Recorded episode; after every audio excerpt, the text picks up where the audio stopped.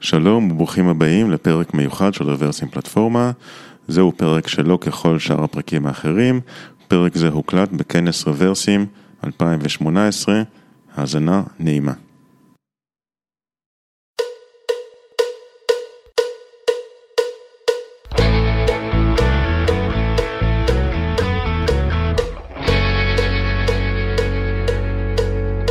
היי לכולם, אני שני ואני פרודקט דיזיינר בחברת מובייל אודיטי. אנחנו סטארט-אפ שעושה מכשור רפואי, ולפני כמה זמן שטסתי לארצות הברית לדבר עם היוזרים שלנו, שאלתי אותם בין היתר שאלה.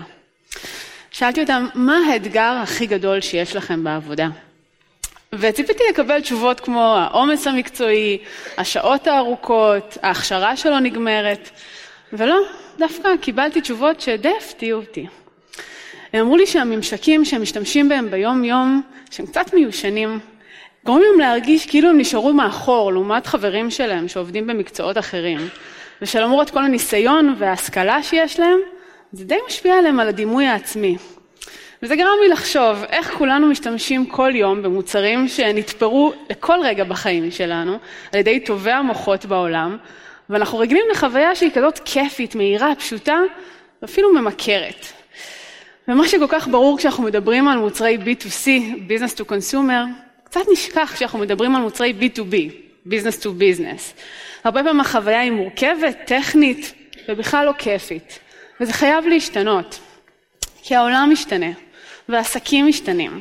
מקומות העבודה היום הם שונים, הרבה מהמודל המסורתי שהכרנו פעם, הם הרבה יותר דינמיים, וחברות עובדות אחרת ועושות עסקים אחרת. עכשיו, לא רק החברות עצמם, גם העובדים משתנים. לפי מחקרים, יותר ויותר דיג'יטל נייטיבס, כאלה שנולדו עם הטכנולוגיה הזאת ביד, הם אלה שמקבלים את ההחלטות לגבי רכישת מוצרי B2B בחברות. והסטנדרטים שלהם הרבה יותר דומים למוצרי B2C. סלק, אחת החברות שזכו בשוק שלהם, השתלטו על השוק בזכות החוויה שלהם, עשו סקר לגבי התפיסה בהבדלים בין כלי עבודה למוצרי סושיאל. אתם יכולים לראות שההבדלים הם תהומיים. אז הם החליטו להביא קצת ממוצרי הסושיאל לתוך הכלי שלהם, שהוא כלי עבודה. שימוש בדברים כמו גיפים ואמוג'י, שלכאורה הם כיפים, מצחיקים, אולי לא ממש קשורים, אבל מה שהם גילו שדווקא הדברים האלה הם מה שמשפרים את הפרודוקטיביות של אנשים בעבודה, כי הם עוזרים להם לתקשר יותר טוב, הם מונעים הרבה מקרים של חוסר הבנה. אתם יכולים לראות שתי הודעות האוקיי האלה, ואיזה טון שונה אתם מקבלים מכל אחד מהם. עוד דוגמה היא חברת Monday, שאני מניחה שכולכם מכירים, עושים כלי לניהול פרויקטים, והם הבינו שהיוזרים שלהם הם לא רק עובדים או חברי צוות, אלא אנשים, שלפעמים גם יש להם יום לא משהו. אז הם הכניסו הפתעות קטנות וכיפיות בתוך המוצר, כמו מחמאות כשמעלים תמונת פרופיל חדשה, או חגיגת יום הולדת למישהו מהצוות בתוך הפיד של המשימות. כי לעבוד טוב בצוות זה לא רק לשים דדליין על כל המשימות שלי, אלא גם להגיד מזל טוב ולחגוג למי שיושב בשולחן לידי. עכשיו, ממש לא רק סטארט-אפים הבינו את זה, גם חברות גדולות ומבוססות כמו Salesforce, אומרות בעצמם, עיצוב טוב זה לא רק למוצרי קונסומר. והם יצאו ברי-דיזיין נרחב לכל המוצרים שלהם, וכשהם באו לעצב מחדש את אפליקציית המובייל שלהם, הם שמעו משפט שאני מניחה שרובנו שמענו מתישהו. אנחנו רוצים שזה יהיה כמו פייסבוק. עכשיו, מה זה אומר?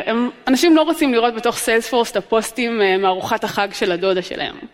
אבל אם כן חקרו קצת והסתכלו על ההתנהגויות, והבינו שפייסבוק והרבה מאוד כלים אחרים, יש הרבה פחות שימוש בסרצ' והרבה יותר פיד, התאמות אישיות, דברים שהם פרסונליים, וזאת החוויה שאנשים רגילים אליה. אז זה מה שהם עשו. הם הביאו את זה לתוך המוצר שלהם, שינו את המבנה של האפליקציה לכרטיסיות שהן מותאמות אישית למידע שאני צריך on the go, ואז החוויה של מישהו שלפני שנייה גלל בפייסבוק ועכשיו משתמש באפליקציה של Salesforce, היא הרבה יותר חלקה. אז מה אפשר לעשות כשאנחנו באים לעצב מוצר של B2B? דבר ראשון, דברו עם היוזרים שלכם.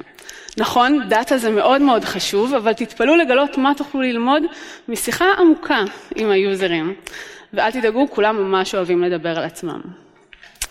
דבר שני, תסתכלו על היוזר ג'רני המלא. לא רק על המשימות או על הדברים שאנשים צריכים לבצע באמצעות הכלי שלכם, אלא גם מה קורה לפני, תוך כדי ואחרי, גם מעבר לשעות העבודה. תחפשו את הנקודות הקטנות שבהם אתם יכולים למצוא פתרונות יצירתיים וייחודיים. ודבר אחרון, תזכרו שהתחרות שלכם זה לא רק המוצרים המקבילים מאותה קטגוריה, אלא המוצרים שנמצאים אצלנו בכיס, ואנחנו משתמשים בהם כל היום. תנצלו את זה ותלמדו. ולסיכום, בפרפרזה על המשפט המפורסם, תזכרו שכשאנחנו בונים ומעצבים מוצרי B2B, אנחנו לא עושים את זה עבור עסקים אחרים. אנחנו עושים את זה עבור אנשים אמיתיים. תודה רבה.